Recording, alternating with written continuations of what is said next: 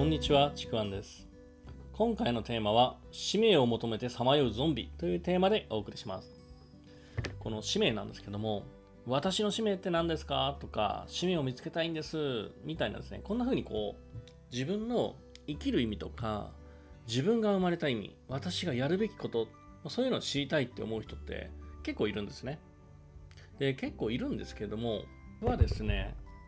あのそんな風に探し求めている人ほどその自分の使命と遠ざかっていってるなっていう風に思うんですよね。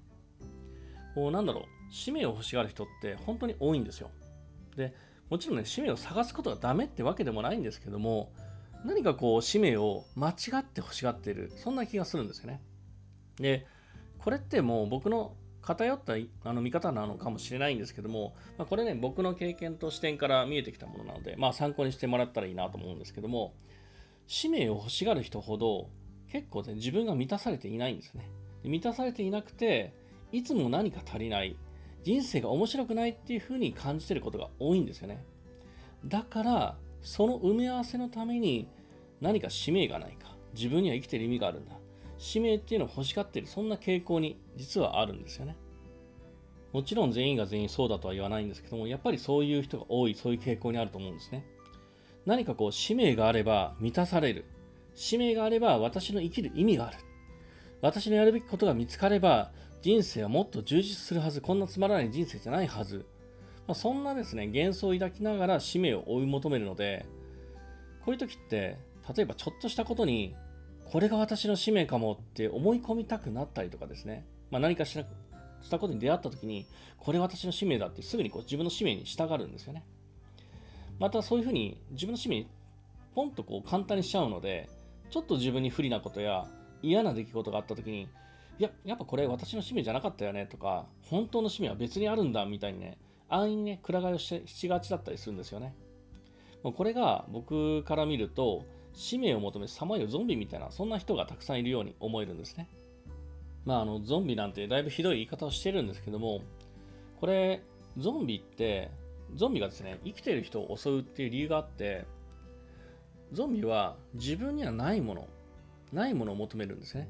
そのないものって何かっていうと生きている人のエネルギーなんですよ。そこに強烈に惹かれるんですよね。だからそれが欲しくてもう自分が失ったもの自分にはないものそれが欲しくて欲しくてたまらなくて、それで追い求めて人を襲っていくんですね。で、そういうふうに人を襲って、生きてるエネルギーをいくら摂取しようとしても、自分は死者なので、ゾンビなので、満たされないんですね。いくらそのエネルギーを摂取しようとしても、取り入れることはできないんですね。でも欲しい。だから延々と終わりのない欲求を満たしていくしかない。それがゾンビの状態なんですね。まあ本当にゾンビがいるかどうかは別としてですね。まあこれゾンビが人を襲うっていう、まあそういう理由なんですよ。これね、もうなんか話してて気づいたんですけど、ほんと救いのないような状態なんですよね。欲しあの自分にないものを欲しがって、だけど手に入れようとして手に入れたと思っても、それは自分には必要のないもの。取り入れることができないもの。でも欲しいから終わりなく欲求を満たそうとする。もうこれ救いようがないですよね。で、使命を欲しがってどうしようもない状態って、このゾンビが聖者を求めるのとちょっと似てるんですよね。